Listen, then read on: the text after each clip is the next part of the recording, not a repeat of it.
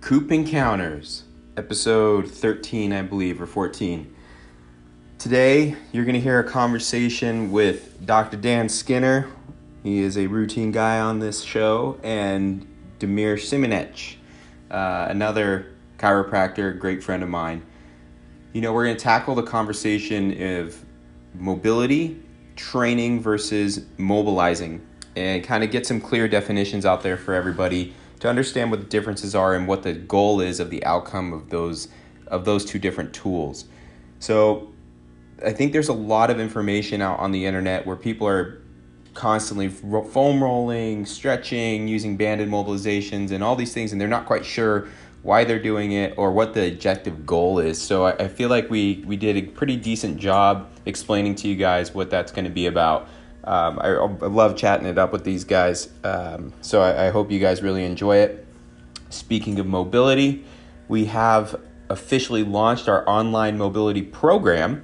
And what that's going to be is a series of mobilizations and mobility training to improve certain positions in the training world. So, really, we're targeting the squat, the deadlift, and overhead positions. And we also just launched a wrist extension program. So, if you feel like you struggle with your squatting position, your deadlift position, or overhead range of motion, uh, this would be a pretty darn good option for you.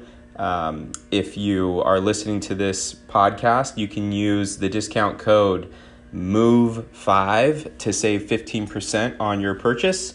And uh, I'm really excited to get that out there. I'd love for you guys to be doing it and uh, give me some feedback in regards to how it's helping you.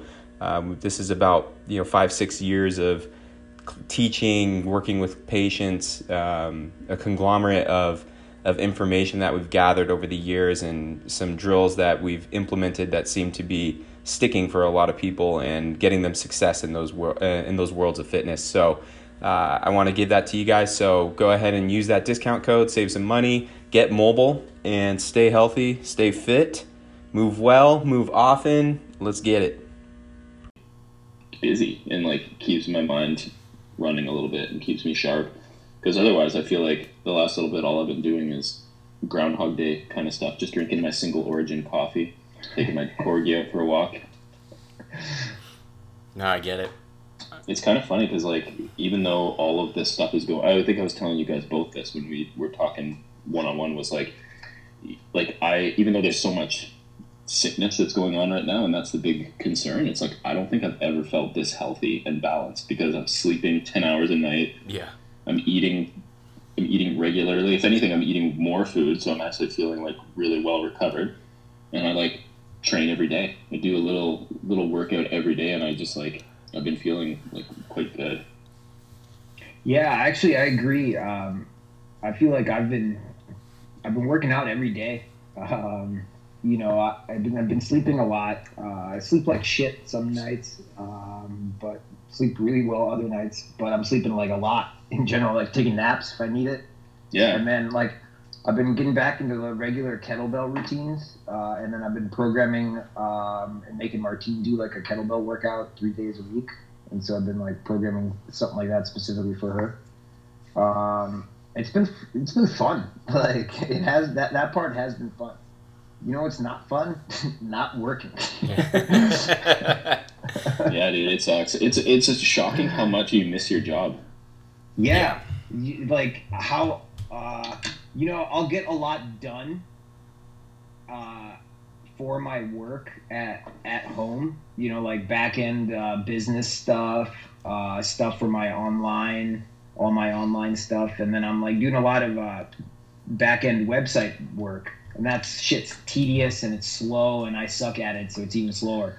Uh, and so like I'll do a lot of work, and then at home like I'll do like fucking like house husband stuff, you know, laundry, like I'll clean up and stuff, and then I'm still sitting there like feeling like an unaccomplished piece of crap, like I haven't done anything. yeah, I feel the same way. Yeah, I haven't been working out as much, honestly. I uh, I've been taking more days off since this stuff went down from working out. That's good.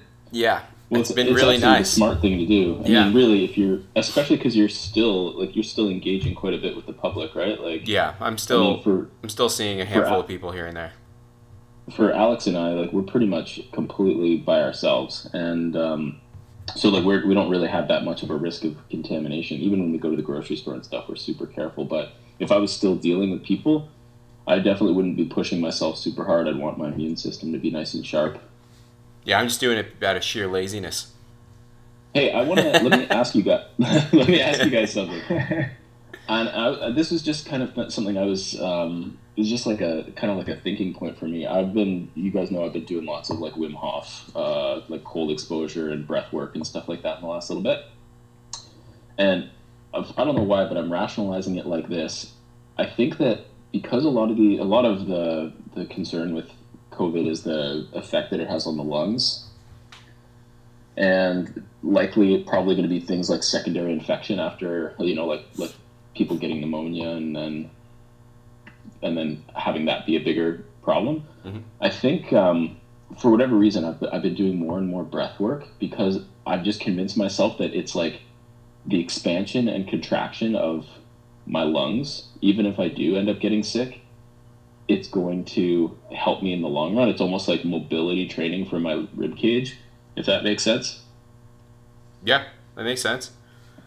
But I, I, think at the it's also a good way to like to tune in and know like oh maybe when you are sick you can see and feel the, the effects of what a sickness can do to you and how yeah. you, well, you know, like having like a baseline control of your breath are you saying you have a treatment for COVID, Dan? Yeah, See, and that's it. what I was. That, so, Demir, the reason why I've been thinking so much about this is because there's. I mean, so just much, be clear with what yeah, you're trying to say. Absolutely, there's so much craziness going on out there about people claiming that things do what, and oh, oh my god, it's like it's absolutely.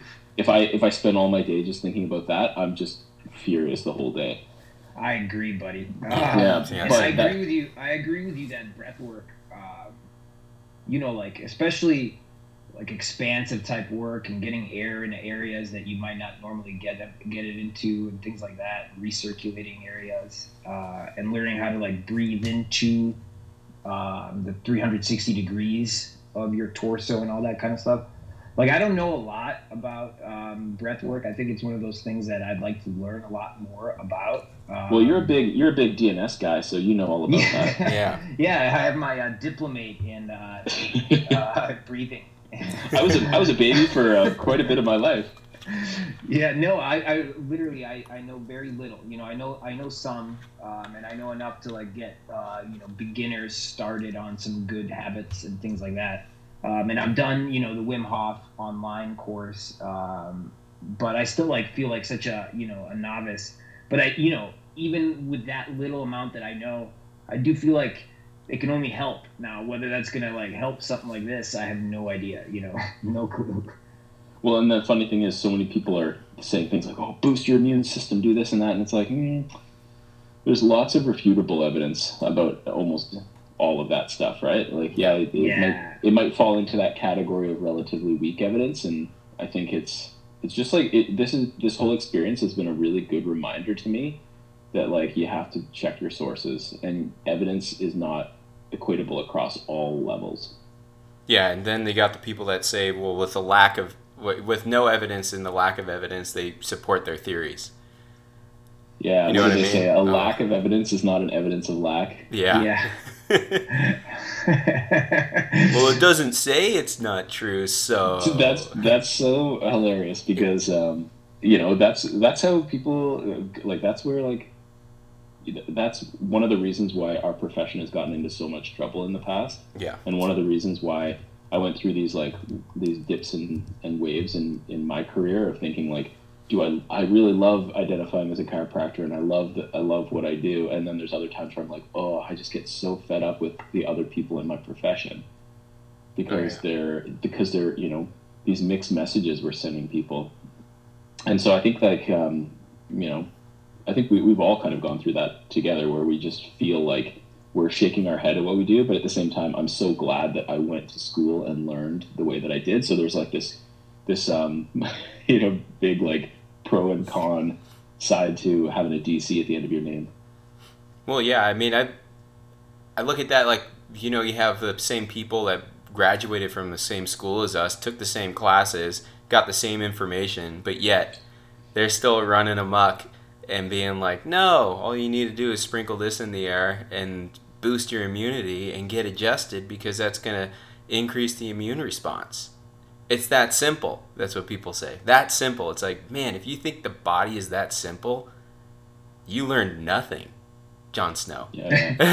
you fucking learn nothing. Well, yeah. I think like ignorance is bliss, right? Yeah. Well, it's that simplistic approach that's really. I mean, a lot of people can. A lot of people understand the simple, Mhm. and so when you oversimplify something, then you know you're also missing a big part of what's happening.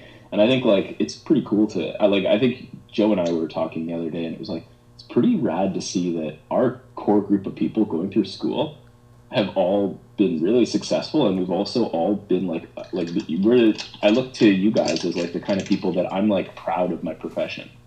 Like I see what Demir is doing online and I see what Joe's doing online and like all the stuff that you guys are putting out and I'm like I'm kind of pumped on that because there's so much shit out there and and statistically one of you should be put maybe it's me maybe I'm the one who's statistically maybe I'm the, the real the real uh, letdown. But it's like I, I think it's just it's pretty cool. Like I feel like we were lucky enough to go through school together and to all have that same, um, you know, call it philosophy or whatever.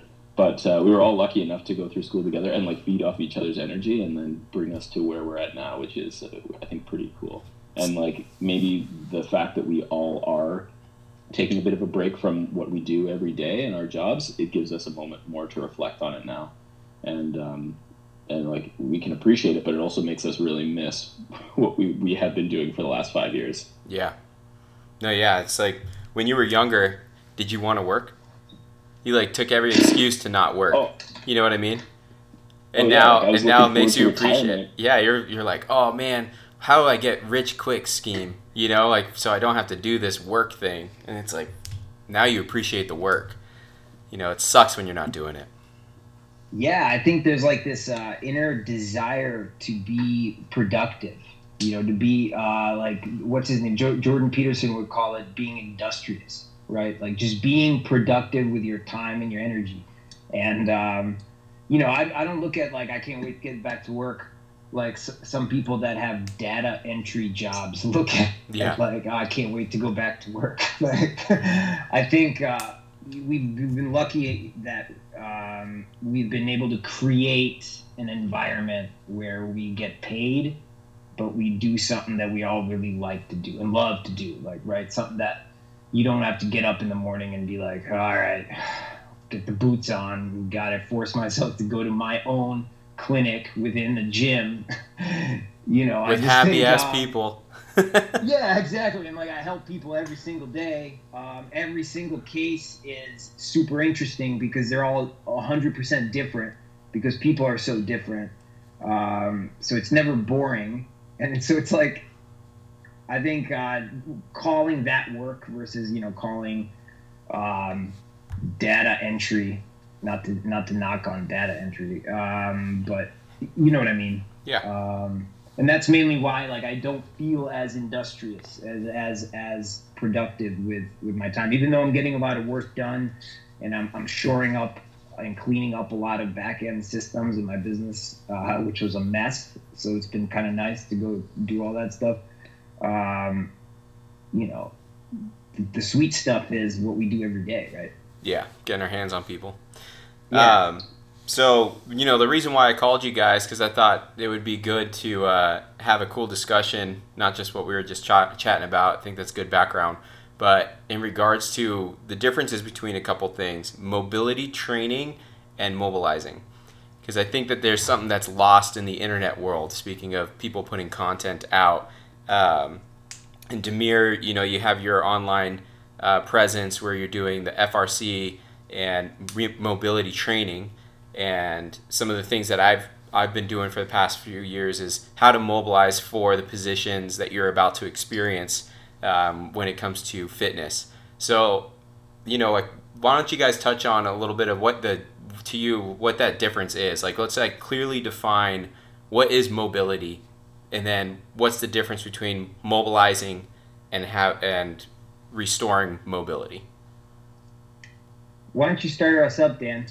Oh, I was hoping you'd say that because as soon as you start going, I think you're going to hit it out of the park. But um, that, like, I think this it's uh, similar to the conversation we had earlier, Joe. It's like I think that there's there's many roads to Rome, and there's I think lots of different ways to get the job done. Some that are more efficient than others, and some that are addressing problems a little bit more uh, more directly than others. Mm-hmm and I think when it comes down to like the definition of mobility, it's like there's so many ways people have like, you know, mobility is range of motion that you can control versus like active, passive range of motion. I think for today, why don't we first of all just agree that that mobility is going to be range of motion. We're talking about range of motion throughout a joint, and we're going to have an element of control in there. Does that seem fair? Perfect. Yeah.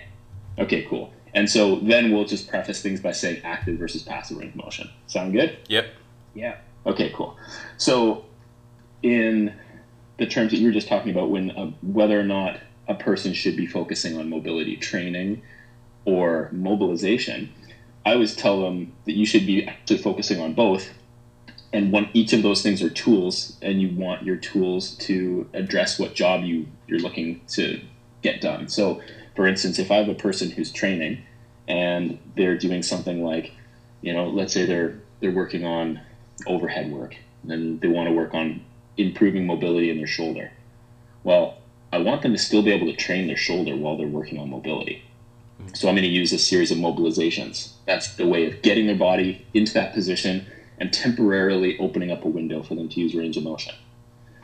However, I also want to sprinkle into their training program specific mobility training, which is going to be the focus is putting control and long inputs into that range of motion. So it could be things like FRC, um, end range liftoffs. It could be pails and rails. It could also just be like high level cars, which are going to be you know specific joint movements with an emphasis on tensing the rest of the body. So I think there's lots and lots of different ways that we can do that. And it's just the same way that any training program can have different sets of reps and exercises. That's kind of what we want to set up our mobility programs to look like too. And I know you've done a really good job with that, Joe, because you add in not just mobilizations.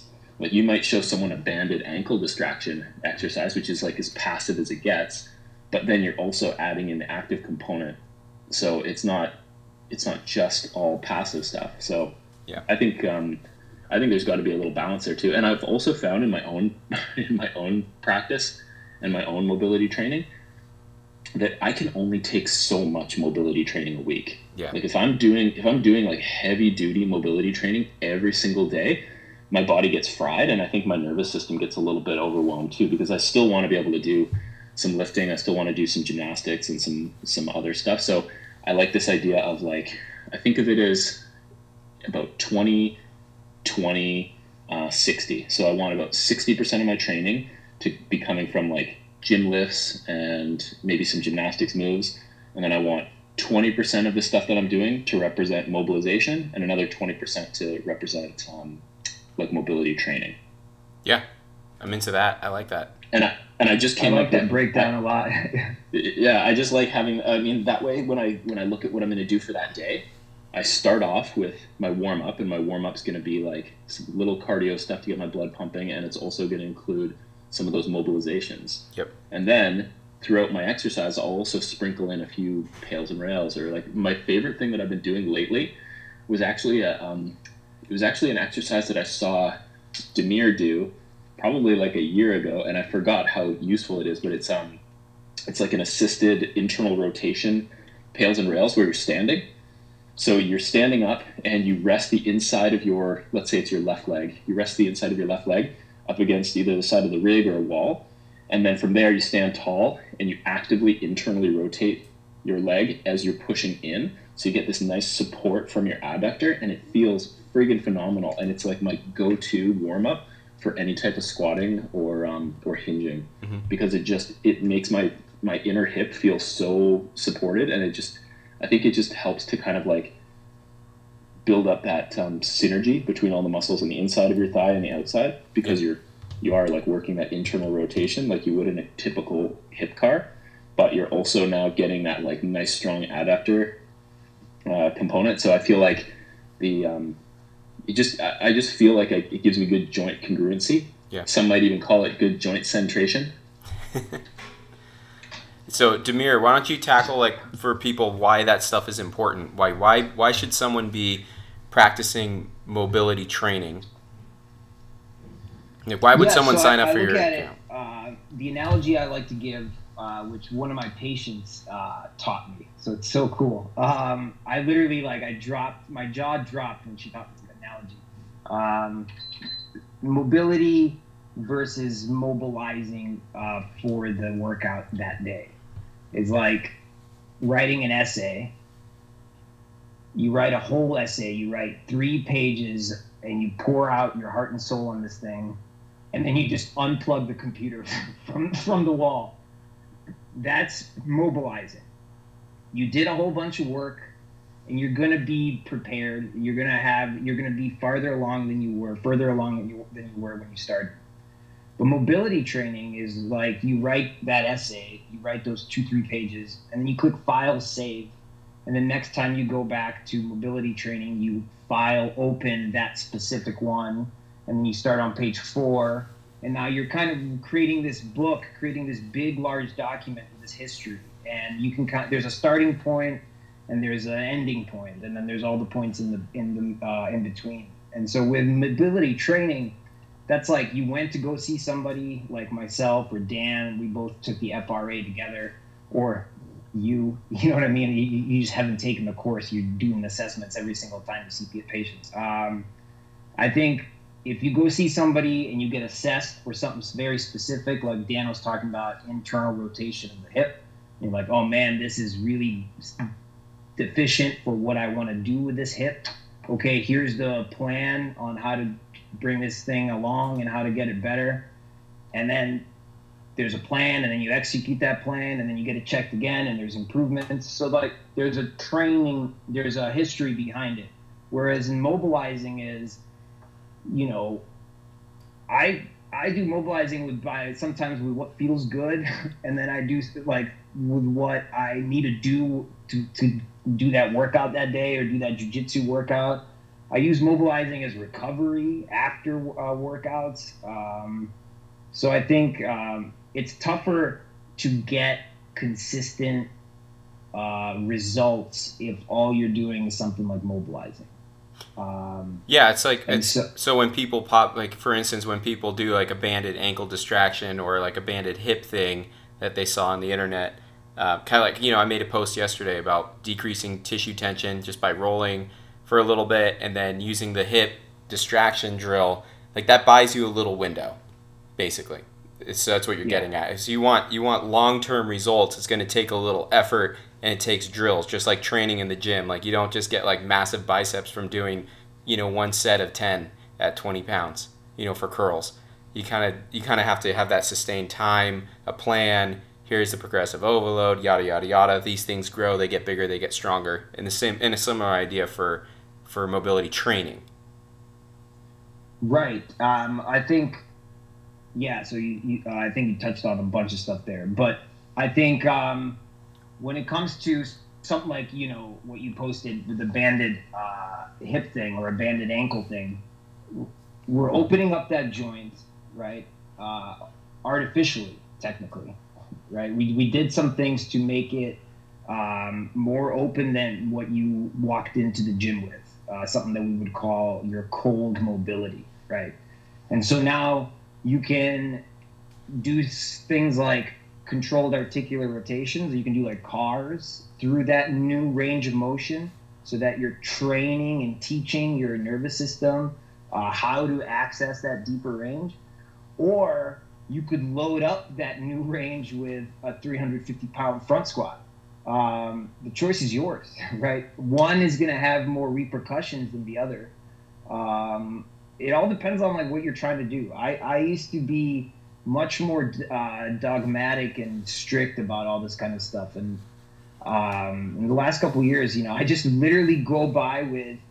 I, I try to pull because they don't really tell you uh, up front. I try to pull the goal that my patient or client walked into with, and then I give them a combo of the best things I know that are gonna take them to their goal. And so, does that include like a 20 20 60 kind of thing that Dan talked about? Or, or maybe like more mobilizing after training um, versus deep mobility training? Uh, mobility training is rigorous. Like, it's, uh, it's boring as hell uh, if you're doing like the real stuff. And by the way, the real stuff is just uh, morning cars routine. It's a lot of cars, specifically in those joints that are deficient. And then it's daily, and I mean daily pails and rails training specifically for those joints that suck. And that stuff can get like very boring. It can be very overwhelming. Um, so you have to work with people, right? That's where like psychology comes into play, and, and you have to be, be a little bit more realistic on um, what somebody is going to be able to accomplish. You're not operating in a vacuum, you know. Yeah. I like that, man. And uh, you know what? I'll just say this: I've done the daily pails prescriptions and things like that with people, and I've uh, you know hit them over the head with this idea of like do it every day. I'm actually gearing more towards what I think is getting consistency with people, which is realizing well, first of all, most people train too much. People who are really into training, most of the time their volume ends up being a little too much. And so I find that if I can use those times where they're in the gym to sprinkle in mobility training or to sprinkle in mobilizations and stuff, I get the best out of both. I get no, I'm taking away, I'm stealing some of their volume, and then yeah. I'm also I'm also sneaking in stuff that's going to serve them better. And then uh, and then speaking to your point too about, I mean, like I'm just telling you in my personal experience, I feel like if I'm doing real hard, like it's almost like interval training. I I I think of it as I want at least one day between hard mobility workouts so I actually don't prescribe pails and rails, even though some people would say like, "Oh, you absolutely have to." I think that cars eh, and something that's getting your body moving full range of motion all the time is really good. But what we're doing is we're hitting ourselves with like basically an interval of mobility, and so I liken it to mo- like the same thing interval training. I don't do interval training back to back days. Maybe once in a while, but I'll then deload it right afterwards for like a rest week. Same thing yeah. with regular training. So I'll do like a Monday, Wednesday, Friday, and maybe like a Saturday or Sunday, and then you know maybe double up. Maybe there's two back to back days. Yeah. But I will sprinkle in a ton of mobilizations to kind of substitute that. And Joe and I had a conversation the other day, which I thought was kind of interesting because like you can still get long term benefits from mobilizations. I think you just have to do more of it. Yeah. Like because be way more consistent. Think about it because think about it like this what's one of the most long-term adaptations that people have gotten from doing something passive? Think about that person who sits behind their desk and slouches. Slouching is like a passive mobilization. You're doing it for like eight hours a day. So in it's a theory, lot of time under tension. Exactly right? So like yeah c- can you do can you get a banded hip distraction? Probably not with two minutes right? But if you're doing if you're doing like two minutes or four or six minutes a day and you're doing that for six months something is going to happen. It might not happen right away, but it's going to take a little bit of time. So yeah.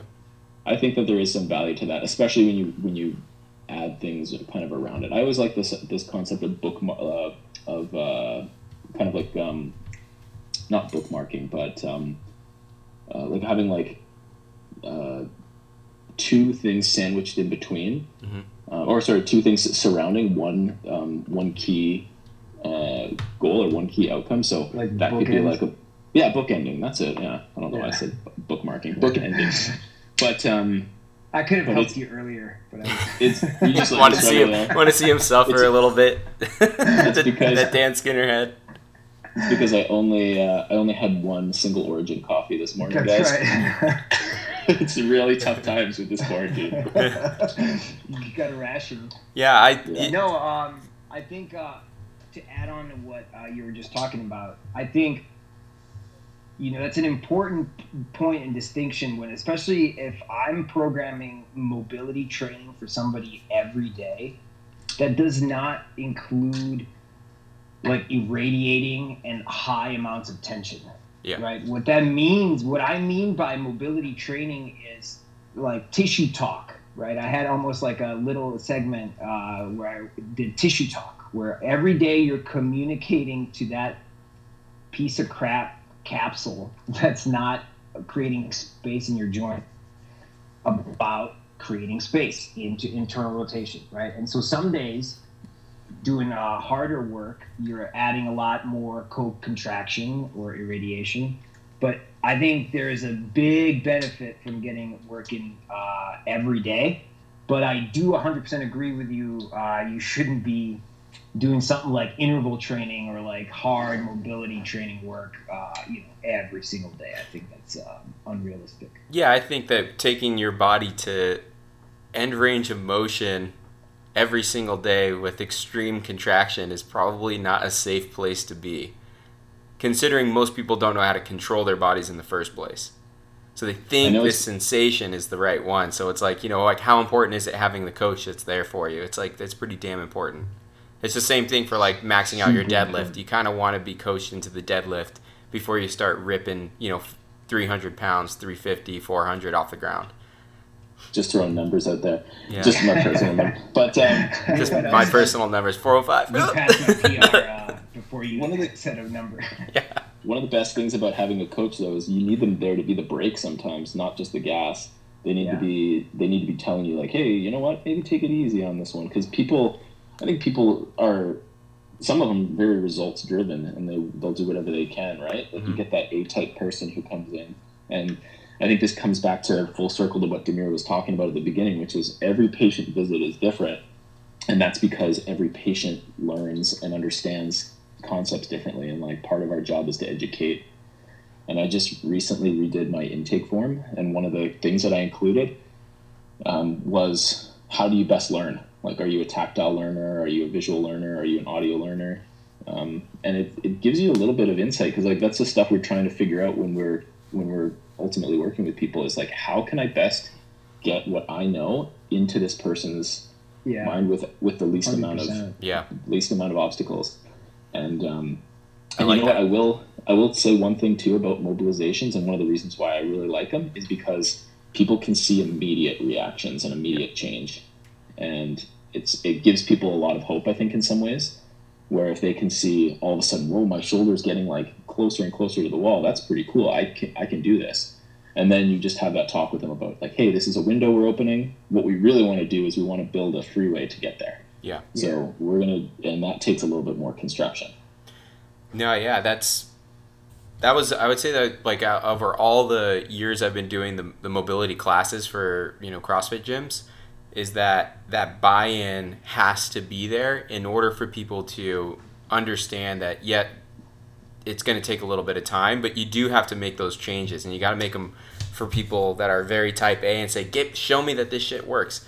You got to you got to make sure you hammer it you know in their head that hey yes you got to practice this. Yes there's a couple more things that you have to do. Yes this is a good way to get you to do the fitness that you want to do right now but it's going to take some time um, I think that's a it's hard for people to continue to do it, you know, because it's just how like how do they prioritize things in their training in their life. Um, it's usually one of those things that's not put forward. They're like, oh, I know I should stretch, but I don't. It's like, well, why?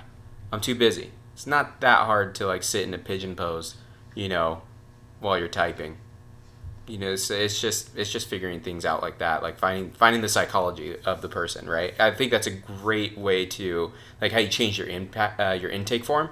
I think that's a really really good good question to ask like because then you can be like oh you're an audio learner. Great. We just had this talk. Bam. Here's that. Listen to this. Um, you're a visual learner. I have videos. Boom. Watch this. Um, yeah that's that's super important. That's a great question. I'm probably going to steal that one from you dan yeah, man. Well, yeah. that's we, we we've all done that. Like I've taken stuff that you guys have put in your into, like that's one of the best things about having you guys is like a support system, and um, it actually like that whole question came from me working with a patient who I was doing everything I could, and I'm sure everyone who's who's like either a trainer or a clinician can understand this, but trying to get someone to feel and understand what a hip hinge is supposed to look like and feel like. Yeah. And then eventually I just pulled out my phone and I said, I'm, I'm going to videotape you. And then I showed them the video and I said, this is what we need to correct. and they immediately did it. So they were very visual, right? Like they, they like I gave them all the cues that I could, and I you know I was I was poking and prodding and trying to get them to feel things, but it wasn't until I showed them, and then they just hit this perfect hip hinge, and I'm like, oh okay, that saved me a lot of time, and it saved them a lot of time and frustration. Smart. Yeah, Yeah, but, I um, definitely think taking time during that first uh, initial, um, you know, assessment to really like tune into them, uh, to really get a sense of uh, how they process information, and then, you know, ultimately, based on what they're telling you, how much work they're willing to put in. Yeah. Right. I'm not gonna. I'm not gonna. If somebody's willing to, let's say, like I have a hypothetical jar full of where 100% is like the max effort somebody will give you, and I'm based on everything they're telling me and everything I'm feeling. Uh, I'm just gonna get a 40%, 50% effort from uh, this person in terms of like any additional, you know, home care recommendations and stuff. Like I'm not gonna just throw the hardest crap at them right away in the beginning. You know, like like Joe said, um, there's got to be some. You got to meet them halfway. There's got to be some of that uh, that in where they got to see some results. Um, but over time, I think it's our job to really, as educators, right, as teachers, to really teach them ultimately like the real truth, not like just like the fast results crap that they're uh, you know hoping that you're there for. And so, well, I've had this 45 year old pain in my uh, back of my knee. you know, I got a golf tournament Saturday. What are you gonna do for me, Doc? Lay on the table. I'll show you. you know, um, so I think that's also an important factor. yeah. it's been uh, the last little bit has been kind of crazy because it's really i mean i've done some some telemed work like i was telling you guys before and just kind of as as a, a service to patients that i've already worked with and really it's just kind of helping the people that are in a bit of a jam right now and uh, i consider myself to be like a movement based chiropractor like I, I use manual therapy but i also use movement to get people to feel and uh, and to understand how to like fix themselves right very similar to what you guys would probably identify with. What I can't, I can't even fathom what people because I know there's lots of physios and chiros and practitioners that are very hands off. Like I am just so excited to being able to work with my hands again because it's such a benefit. It's such a bonus. It, it really is kind of like, you know, we're utilizing that mobilization to open the windows, right? Like that's yeah, what we're doing exactly. Yeah. like like the like the amount of and how many people are going to check the box on that intake that says oh they're very tactile learners right like when you can take your when you can you know take a part of a person's body and help them move it better oh my gosh like it just it's giving me such a such a, an appreciation for how important manual therapy is Yeah, I mean, there's not a, there's it's very self gratifying when someone lays on the table and they haven't been able to put their, you know, their hand over their head with without pinching pain or discomfort over the top, um, and then you do some work on them. They sit up, they retest it, and it's like as if they never had that discomfort ever before, you know, or it's gone down like eighty percent. They feel oh just a little bit. It's like holy crap. I mean that's massive for people, um, and that's I mean to me that's damn near impossible to do on your own. Yeah, I agree. Yeah. I think. Uh, I think don't care how many I don't care how many massage guns you own you can't you can't fucking I do think, it. Uh, Nothing that replaces it. manual Work, no, man, the manual work is like the bread and butter. Yeah. You know, that's the you know. I even tell my patients like, dude, uh, the in- inputs, right? We, we we talk about inputs in FRC a lot. Uh, you know, the inputs that you're doing at home with your uh, PAILs and RAILs, you know, they're cute, but they're like weak and generic. When you come see me, it's so specific the input that I'm putting, right? I'm putting, I'm touching that tissue that I want to change very specifically, and uh, However, Demir research says that specificity in manual therapy can Yeah. be questionable. fall off a bridge. um, I think, uh, and I've had so many patients where I've been, you know, not even, pa- I wouldn't even call them patients until I worked on them, where they were clients, where they were literally like, hey, can you teach me some mo- mo- mobility? Uh, I heard about Kinstretch, all this kind of stuff. And then they I taught them a whole bunch of stuff, and then they come randomly see me months later for like a totally different thing where they're like, "Oh man, I tweaked my back. Can you help me?" And I work on them like physically, hands on. They're like, "Oh my god, I didn't know." You're gonna have to repeat that, Demir. You cut out. Perfect timing. Yeah, was- Oh, yeah. they say, "Oh my god." Yeah. Rah, rah, rah, rah. Yeah. No, I just said like I've had clients uh, in the past who've been pure mobility training clients, and then they've tweaked something, and then they've seen me for that tweak later on, and I've worked on them with manual therapy and adjustments and something. They're like, "Oh my god, I didn't even know you did this." I'm like, "Yeah, that's the main thing I do." Yeah, it's the thing, that's the thing we were saying we love. addendum to that. Yeah. No, it's yeah, and, and then you get the the world of people that like so I always tell each patient that comes in, you know, I have the whiteboard.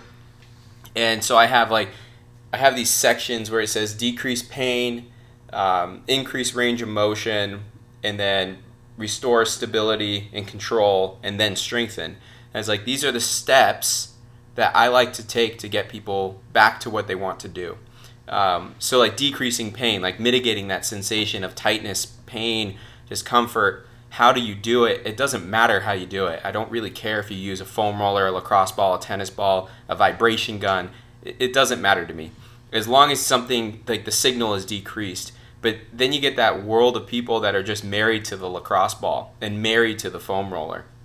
Right? So Yeah. um, they think that that's going to be the saving grace for everything. So when I show them that little cycle, it's like it's a nice way to take that those people where I have decreased pain, restore range, stability, control, and strength, and I say if you are always just decreasing pain by foam rolling or whatever the device is that you're using, and then you go and strengthen, that's why you always find yourself back at decreasing pain. You haven't finished the, the cycle. You haven't taken the, the direct steps to get you to what your end goal is of training pain free or with minimal amounts of discomforts. And like you need to get these range of motion and you need to be able to control them. You're just beating a dead horse when you just step on the foam roller or have your friends stand on your quads. Hey, can I can I say something about the the whole foam roller debate thing? A hundred percent Oh can. my gosh, the one if I if I could just go on a tangent and a rant about one thing, it's this idea of novel stimulus. I don't know if you guys have been hearing this a lot in a lot of the research. It's this idea that like an adjustment or a lacrosse ball or a whatever, and a lot of this is coming from the pain science realm. Is this idea that like we're we're creating we're throwing in a novel stimulus to the body. You know, are you familiar with that? No, not well. I mean, I, I kind of am. I I've, I've heard some people say some things where they they it's like you're tricking you're tricking the wiring of your brain in order to you know Yeah. the, yeah And, and that's ex- but that's exactly it. That takes that that's you're running with my point right here, which is this idea that like we were talking about how annoying it is when people undercut or understate a very a very um, you know like there's more to it than just the fact that it's a novel stimulus. Yes. People, Yeah. are, people are now so so these these people are now taking neurology, which is an incredibly complex and often convoluted uh, b- group of theories, right? Because a lot of it's still theory, and they're taking it. They're like, oh, well, we're just throwing in a novel stimulus. Drives me bonkers because they're doing exactly what they're accusing all these other people of doing, which is just thr- like just being super, um, super general. yeah But there's definitely like I think you, you like we we look to research to get as much um, like a north star for us, right? Like we, we want to make sure that we're not doing anything that's hurting anyone to begin with. Yep. And then we want to make sure that what we're doing is leading to the best results as fast as we possibly can, and not leading to dependence for that person, having them feel like they need to come see us. But like there's certain times where, you know, I think that there's a big difference between a person using a lacrosse ball and a person using like a massage gun or a person using a real massage from an actual person like it Yeah. doesn't take it doesn't take a research study to tell you that those are all different Yeah. like yeah you, you might be putting pressure down on a on a part of your muscle or joint or you might be mobilizing something and like but each one of those things comes in a completely different package so imagine this Fir- first person takes a lacrosse ball out of their gym bag lays on the floor sticks it in their shoulder blade rolls on it for two minutes okay Very different than going to Demir's office. A person comes in, says hi, sits down. Demir puts his hands on him. Like, not only is the surface different, the pressure different, the like, there, there's just so many. There's so many differences that it, you can't even begin to look at how you perform a study around something like that. Yeah. And so, And what's the thing you're idea- and like what's the thing you're measuring is subjective and a little bit of objective outcomes. Yeah. So some people are like, oh, well, like all like when you do an adjustment or when you do a voodoo floss or when you do like a, a massage gun, all you're doing is giving a novel stimulus. It's like, mm, I don't think so. I think there's more to it. I think you're taking something and you're just you're turning it into a very, very simple uh, catch-all. Yeah. So Yeah. anyway, that No, drives me bonkers. I agree. It, it's so complicated, um, and you know, you did way more neuro back in school than you know any of us. And uh, you know, so I'm I'm behind you, a mile down Oh, the dude. road. Same here. I'm like tell you what what, he says. all of those all of those courses gave me get, there were really a, only a couple uh, only a couple of big take home points. One was we don't get taught hardly anything in school. No, like exactly. like and however so, but to however we- claim that you know it's the same you know in our profession there's you know sects that make crazy leaps when it comes from neurology uh, standpoint. Where they're like oh you know you tested weak on this muscle that means your aunt is allergic to shellfish um, you know all these kind of things uh, whatever the technique or the philosophy may be um, it, that's what some of this kind of stuff feels like. It's like people are just making these crazy leaps and jumps, and a lot of it comes from them not even understanding what the hell they're talking about, um, you know, through and through.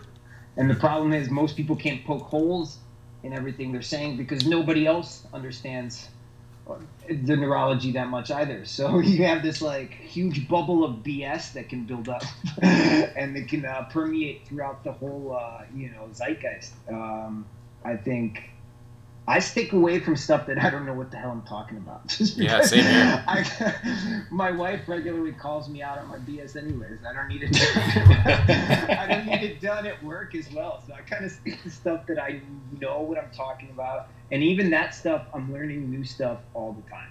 Yeah. yeah that's a great way to look at it is you just i mean even the stuff that i feel like i know really well i can always learn more Yeah. Definitely. and I always look at it as like I'm not like as much as people might come to my office and look at me as the expert. It's almost like it's almost a double-edged sword because I often find myself looking to other experts for more expertise, and then um, and then you start to think to yourself, they're like, oh well, like we, we, um, we were filming a bunch of videos for our Third Space uh, uh, our Third Space YouTube channel, and one of the guys that was filming was like, like like what do I know? Why should I be te- why should I be teaching this? You know, I'm not this person. It's like no, but you actually you you know a lot. Like like we are like you don't have to be the official authoritarian on one thing to to you know pass that No. information on. No, but. I think sometimes we get in our own heads about that. We're like we need to know everything, otherwise we can't you know we can't share everything. So it's uh it's it's one of those kind of catch-alls. I think especially for us because we're we're such well. I think we critically think about stuff more than maybe the average person. Yeah, I would agree with that statement. And we're a little more. We try to be a little more logical when it comes to the approach until proven otherwise.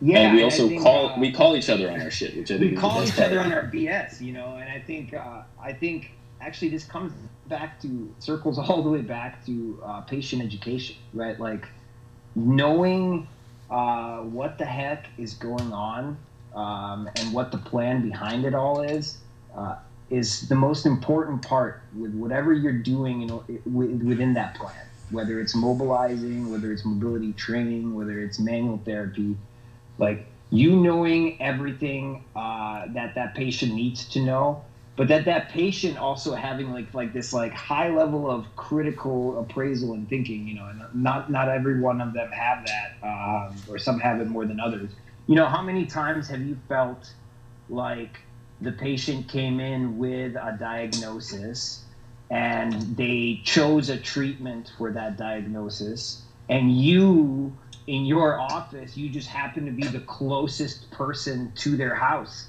for that treatment, to their diagnosis. And so they're just coming in like, "Hi, I'm here for dry needling for my rhomboids."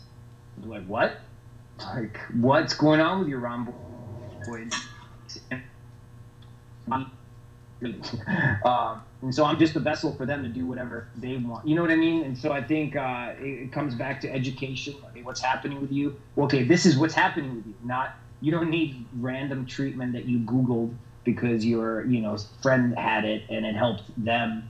Um, I think it just goes back to education for the clinician, for the practitioner, education for the patients. Uh, yeah, that and that's the double-edged sword with with the information age, really, is what that right. comes down to. And, the, yeah, and then too much. Yeah, and then you get other people that think that they're, you know, like, oh, I had I had that issue. What all you need to do right. is go get it needled. You know, that's it. Yeah. That's all you need to do. Um, but unfortunately, right. like you said, knots with a Theragun. Yeah, like like you said earlier, everybody's hundred percent different when it comes to presentation. They might have a lot of similarities, but it doesn't mean they're exactly the same. And so, you know, the treatment of choice isn't always going to be, uh, oh, just shove a needle in it, or here, just throw a lacrosse ball back there, or here, let me ART this, or hey, let me adjust that. It's, Even though that's what some chiropractors have done for the last 20 years, which is every person comes in with low back pain, every person gets low back adjustment. Yeah. Yeah, no, there's like a low back, there's a low back protocol. You know, yeah. it's like adjust the low back, do uh, ART or whatever to this structure and this structure because those are the ones always involved, and then uh, I'll give them all bird dogs. You know, like all right, go ahead. Yeah, it's pretty. It's that, and that's very baseline. Right. Yeah, yeah, it's, not pretty standard. Yeah, right? like, yeah, it's very baseline. Um, I have a great massage gun story for you guys too, if you want to hear it. Yeah, put it on. Sweet, do it, and then I gotta run. Yeah, I know. Um, I had a, a guy come in. He's like, my back is so sore, and I was like, okay, uh, what happened? He goes, well, I've been I've been following this workout program. This was probably about three months ago. Um, he's like, I've been following this workout program that my trainer's putting me on, and I'm working out three times a day. And I was like, whoa, that sounds like a lot. And then he tells me some of the workouts that he's doing, and they're like full on, really hard. Like one of them was like max burpees that you can do in like 20 minutes or something, and that was like one of those workouts. yeah, that's a long time. and then, and then so he strains his he he he goes to grab the gym door to get into the gym because he's going in for his lunchtime workout, and he pulls on the door and he strains something in his in his uh, lower back. And instead of going in and doing his workout, now the trainer takes like a, a Theragun or I don't even know what it was. Like, I think it was like he called it a hammer massage. and so he put this for 45 minutes. He, he used this on the exact same spot on this guy's low back. Oh, he burned oh, it for so, sure. God. Yeah, he burned the skin. And but but the patient isn't willing to tell me this yet. So I, I I'm taking a look and I, I just go to, to just even touch his lower back and he just like winces. And um, immediately I think I'm gonna check the guy's skin just to make sure he doesn't have something else weird like shingles or you know what I mean. Like I'm just doing my due diligence. Sure. And it's super red, super puffy, super like just like someone beat him with a bat. And uh, and I'm like, whoa, what's going on here? And he's like, oh, I did like a little bit of like foam rolling and stuff. And I'm like, really? Like that seems like a lot. And then we talk more and more, and eventually it all comes out that his trainer had just beat on him for 45 minutes with this. And he's like, so is there anything you can do? I'm like not now. Like you gotta go home and you gotta go home and rest. And and I'm like, I'm not gonna be pushing on this anymore. This thing has just been tenderized like a piece of meat. Yeah, that's awful. That so, sucks. But um, it's just like that's a perfect example of someone thinking, well, like, oh, back pain, like we'll just beat it out. We'll just like we'll like it's got to be like it's got to be a simple solution, right? Yeah. Sometimes where, it's not. Some, where does it hurt? Okay, great. We'll work on that. yeah. Crazy. Yeah, if you yeah. just if you just dig into the spot that hurts, I don't know. It's not always like imagine not. Imagine a person's got pain down their arm on their left I've side, had, and you just start ARTing uh, the shit out of their forearm. It's like mm, that person's got a heart attack going on. I know this um, uh, trainer who had a client pretty much like make him for the last 20 minutes of his uh, 15 to 20 minutes of every session, pretty much like make him with a, like through as a cool down, make him uh, massage gun her, like in the hammies and glutes and stuff.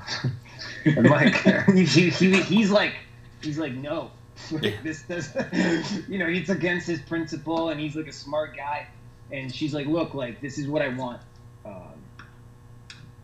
Yeah, so do it. like you want this one, you kind of deal. Yeah. It's crazy. All right, guys. Well, hey, thanks for thanks for jamming with me. I appreciate it. I'm happy we tackled this conversation because it's something I've been wanting to do.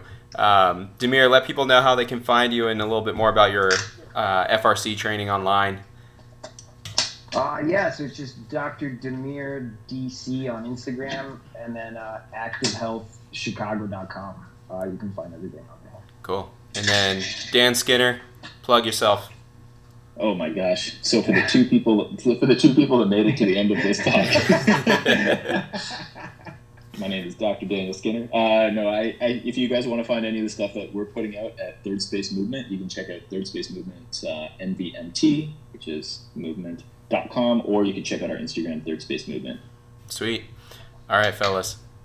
Always good to chat with you guys. It's always, Yeah, always buddy. fun. And thanks, thanks for doing this, Joe. Yeah,